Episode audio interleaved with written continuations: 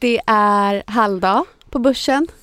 Det är redaktionspodden. Välkommen till Placera-podden som idag gästas, skulle jag på säga. Som idag består av Pekka Kenten, Daniel McPhee och Elinor Bäcket. En ganska intressant makrodag idag, eller hur? Vi får lite sysselsättningssiffror. Ja, det, de kommer i eftermiddag. Eh, väntat är väl att eh, sysselsättningen i USA ska stiga med ungefär 160 000. Men att löneökningstakten ska gå ner under 4 till 3,9. Och landar vi någonstans där så kanske vi kan få en fin avslutning på den här lite tröga börsveckan som vi har haft. Ja, minus 2% så här långt. Inte så många dagar dock. Vad säger du om det? Nej men det var ju lite andningspaus pratade vi om här tidigare. Det är kanske väl rätt vettigt med tanke på den brutala uppgången vi hade i slutet på förra året. Så att eh, än så länge tycker jag inte det är så dramatiskt utan kanske mer vettigt. Men det är klart att man har ju än en gång blivit ovan vid nedgångar så att eh, det märks. Man blir fort ovan vid nedgångar. Ja. Men eh, en skakig januari ser du framför dig eller? ja, men i alla fall en väldigt spännande januari. Och man kan ju se, alltså ett av skälen till att börsen har gått lite sämre är ju att man har skruvat ner förväntningarna på räntesänkningar. I alla fall snabba räntesänkningar. Och, eh, och dessutom har den amerikanska tioårsräntan som vi brukar tjata om, den har ju återgått upp till över 4 procent. Symboliskt i alla fall viktigt. Eh, så att eh, så det, det, är lite grann att man, eh, man tar sig en funderare om man drev saker lite för långt i slutet på förra året. Och det är lite tillnyktring kanske. Du skrev eh, en kamp mellan konjunktur och räntor. Är det det, det, är det Ja, det handlar om? ja, alltså konjunktursignalerna är fortfarande åt blekare hållet. Eh, USA kanske undantaget. Men dessutom fick vi halvhyggliga siffror från Sverige här i, i, under den här veckan. I alla fall ser det ut som att inköpscheferna har bottnat ur. Men, eh, men konjunkturen är blek eh, och eh, hittills har man ju tolkat det är lite positivt så att säga för att det snabbar på räntesänkningarna. Men det finns ju någon smärtgräns för hur svag konjunkturen kan bli innan det börjar påverka börsen. Så att eh, jag ser väl en, eh, trots att det var en kamp mellan eh, konjunktur och räntor eh, här i inledningen av det här året i alla fall. Och sen blir det högintressant med de här centralbanksbeskeden som kommer från ECB och Federal Reserve mot slutet av den här månaden. Precis, det, det är några, ett par veckor kvar. Ja, dess. eh, ECB kommer väl 25 januari och eh, Federal Reserve sista januari och Riksbanken första. Men eh, vi fick väl också siffror från både tjänstesektorn och från Industrin. ja. industrin i Mm. USA i veckan. Hur ser det ut då? Eh, Det är som det har sett ut nu ett tag. På industrisidan så ser det ganska tungt ut medan tjänstesektorn håller emot eh, betydligt bättre och faktiskt orkar över den här magiska 50-gränsen. Och eh, i EMU-området är definitivt mycket tuffare. Även från tjänstesektorn går lite halvhyggligt här då kan man väl säga. Men eh, industrin det är en påtaglig recessionsrisk i EMU-området skulle jag säga. Och Sverige är väl redan där. Men du sa, noterade bottnade kanske? Ja, Om börsen är framåtblickande, Ja, ja, är det det du precis. tror att vi kanske till och med förra, Ja, vi så förra året fick ja, Sen är alltid de här års, eh, siffrorna kring årsskiftena alltid knepigare att tolka och dra slutsatser ifrån. Men förhoppningsvis så har vi sett någon sorts botten i Sverige. Hushållen, motståndskraftigare än vad man kunnat tro eller? Ja, de, de, de spenderar ju. Det är ju det att pengarna inte räcker till lika mycket som, förra, som eh, tidigare. Eh, men eh, jag tycker man väl har sett att eh, decemberkonsumtionen har varit hygglig. Eh, och tittar man på sån här kortstatistik så har väl eh, hushållen spenderat rätt friskt under julen. Framför allt har man ju köpt väldigt mycket livsmedel. Så det har man inte snålat in på. Det som eh, går svagast är väl framförallt sådana här vitvaror och hemelektronik och sånt där som man kan, kan, kan avstå eller skjuta på. Men kyckling köper de. Ja, Jag tänkte mest på månadens aktier.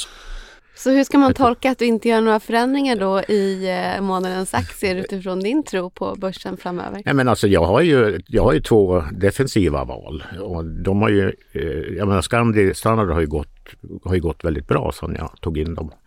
Eh, men sen har jag ju Loomis och det är väl väldigt defensiv aktie. Och så de har ju inte varit så roliga att äga i, i slutet på Kontanthanteringsföretag. Ja, precis. Men de är också uppe i år såg jag så att det är ändå viktigt att hålla reda på det att här, man kan uppleva att allting går ner och börsen går ner men nu är det faktiskt ganska många bolag som också hållit emot och det är också att man får lite betalt för att de defensiva valen kanske. Ja. Det fick man väl inte i slutet på förra året i alla fall när tillväxtaktier rusade igen. Nej, verkligen inte. Eh, men eh, sagt, jag tror vi, jag ska inte säga att jag tror att börsen nödvändigtvis går ner i januari. Men jag tror att det kan bli rätt stökigt inför inflationssiffror och centralbanksbesked. Eh, mm. Det, Slagigt. Ja, slag i handen. Mm. Och gjorde du några förändringar Daniel i månadens aktier? Ja, men jag gjorde ju det. Jag plockade faktiskt ut eh, skogsbolaget SCA som har varit med ganska länge i månadens aktier. De gick ju ganska trögt i början på förra året eh, och då kom ju också värderingen ner och det var mycket oro kring intjäningen i sågade trävaror och den gick mycket riktigt ner. Så att i vissa områden har de faktiskt gått ner, in, alltså vinsten 80% Nu har ju de, eh, bortsett från rörelsen, mycket tillgångar i form av skog. Men eh, jag tog ut dem, de har gått starkt sedan halvårsskiftet förra året och intjäningen gått ner och det är att värderingen går upp. Så jag tror fortfarande att det är ett bra bett på framtiden och en defensiv aktie så att eh, långsiktigt är det bra men jag valde att plocka ut dem och in med konsumentbolaget Rugvista. Mattor? På nätet, är viktigt att säga. Så att, eh, jag skrev om dem för någon månad sedan och det är ett sånt bolag jag själv gärna skulle köpa. Men eh, nej, jag tycker det är faktiskt imponerande. De hade ju 200 000 ordrar Q1, 2, 3 tillsammans under förra året. Och jag har väl inte riktigt förstått att man köper så mycket mattor och framförallt inte på nätet. Men desto mer man läser om det så blir det ändå ganska logiskt och de pratar ju själva mycket om att produkterna inte blir gamla på hyllan. Det är väldigt långa eller så trendcykler om du jämför med kanske kläder där det kan gå betydligt mycket snabbare. Och det är också ganska praktiskt. Jag har inte varit någon stor mattkonsument men jag kan förstå logiken i att om du går till en fysisk butik så kanske du får se betydligt mycket färre och det är kanske ganska krångligt medan där får du De ligger i en hög på golvet. Ja men typ så. Så ska man släppa hem dem på tunnelbanan om man bor i Stockholm. Ja Vilket exakt. inte är så bekvämt. Ja och sen så om man ska se den som är underst och det är tio mattor så måste man också först bära bort nio stycken och det, bara det låter ju ganska jobbigt för de som har burit en matta.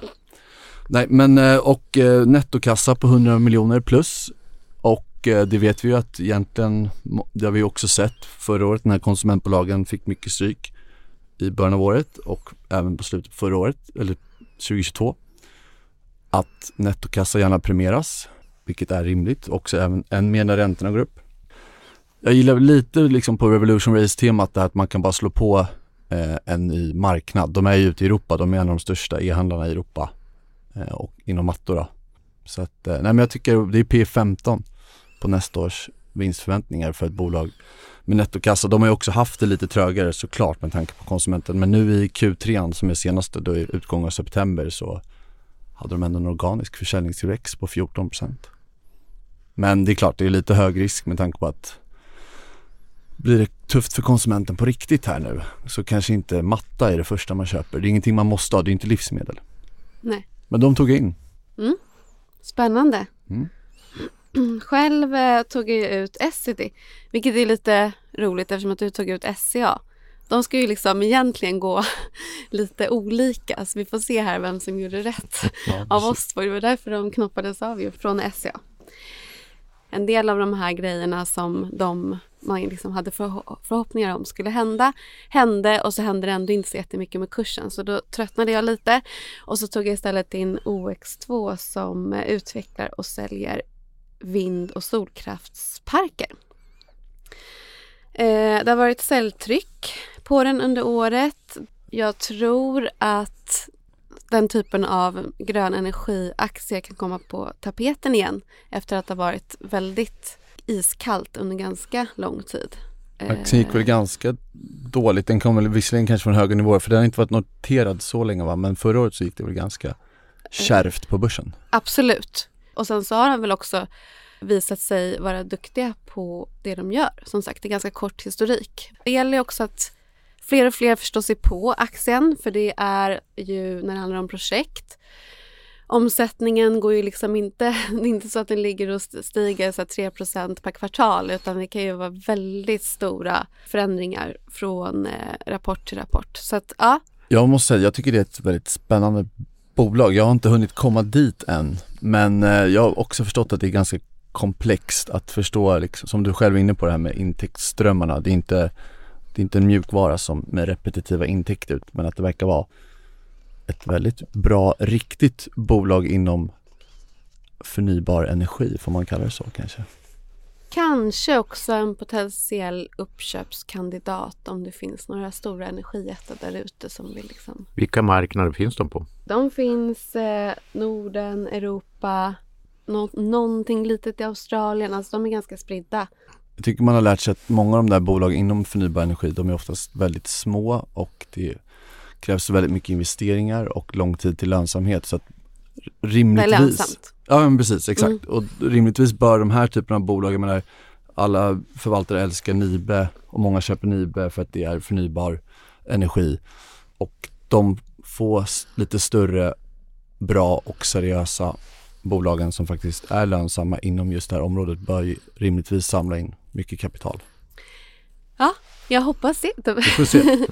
Vi får se. Men eh, den fick i alla fall eh, komma in i månadens aktier och sen tidigare ligger då Handelsbanken och Railers kvar. Som också har gått bra väl i början på året? Eh, ja, faktiskt. Än så länge, Början, första veckan. Precis, första veckan. Eh, tre dagar in, tre börsdagar in. Ja, nej men eh, så, så är det med den saken. Annars då? Du har kikat på Troax i veckan? Mm, betydligt dyrare än mycket annat, i alla fall Handelsbanken.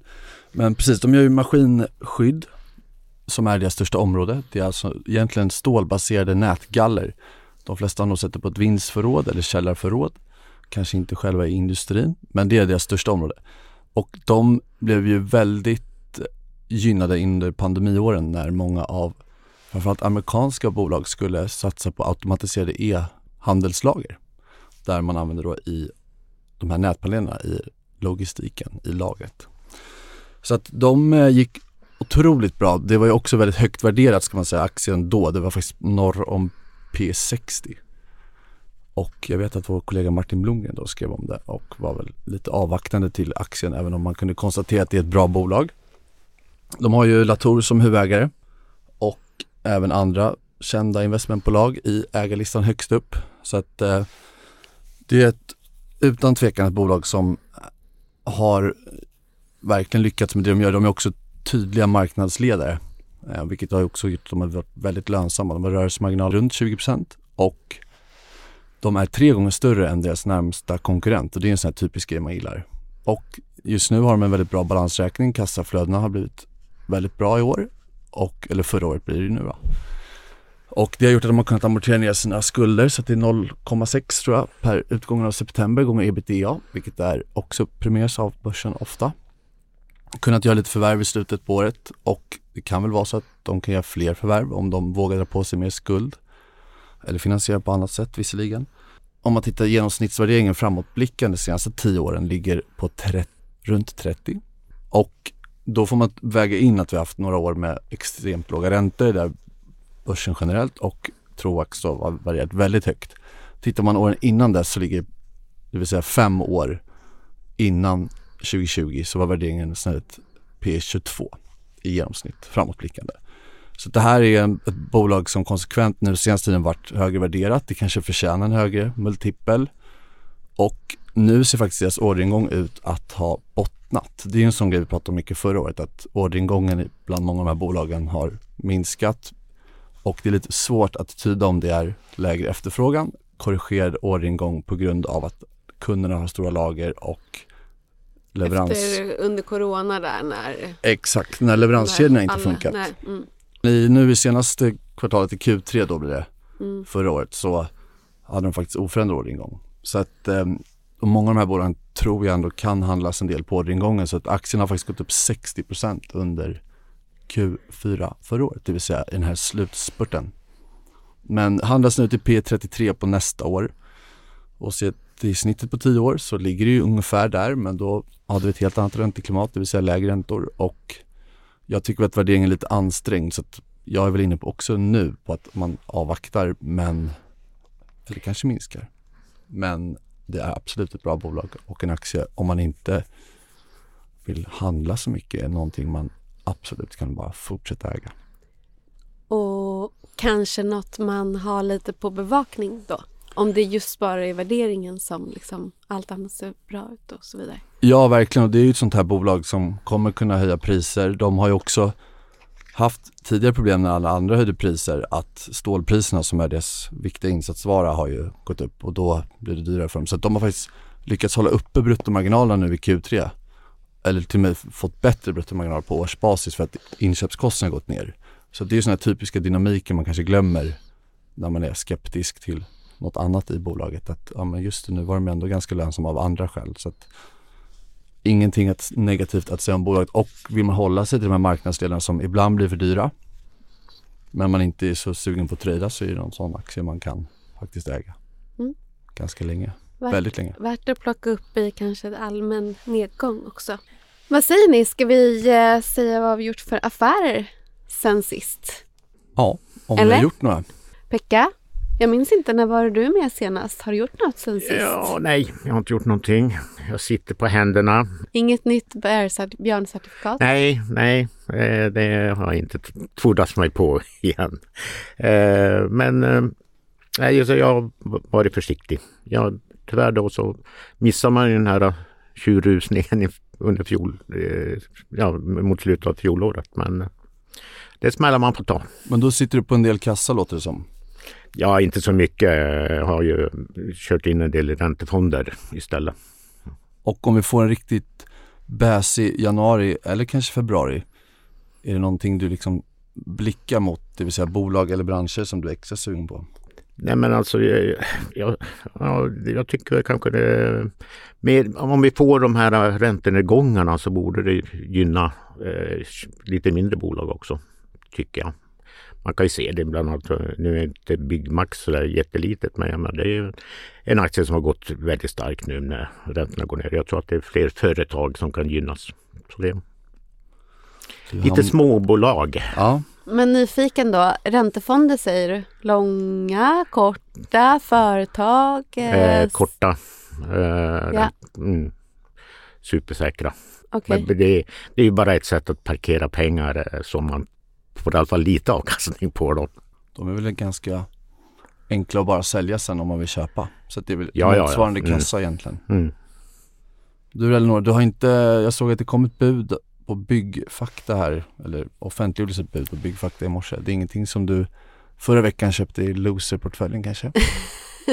Nej, gjorde jag inte. Jag hade tänkt att jag skulle liksom verkligen göra massa affärer den här veckan. Men det gjorde jag inte.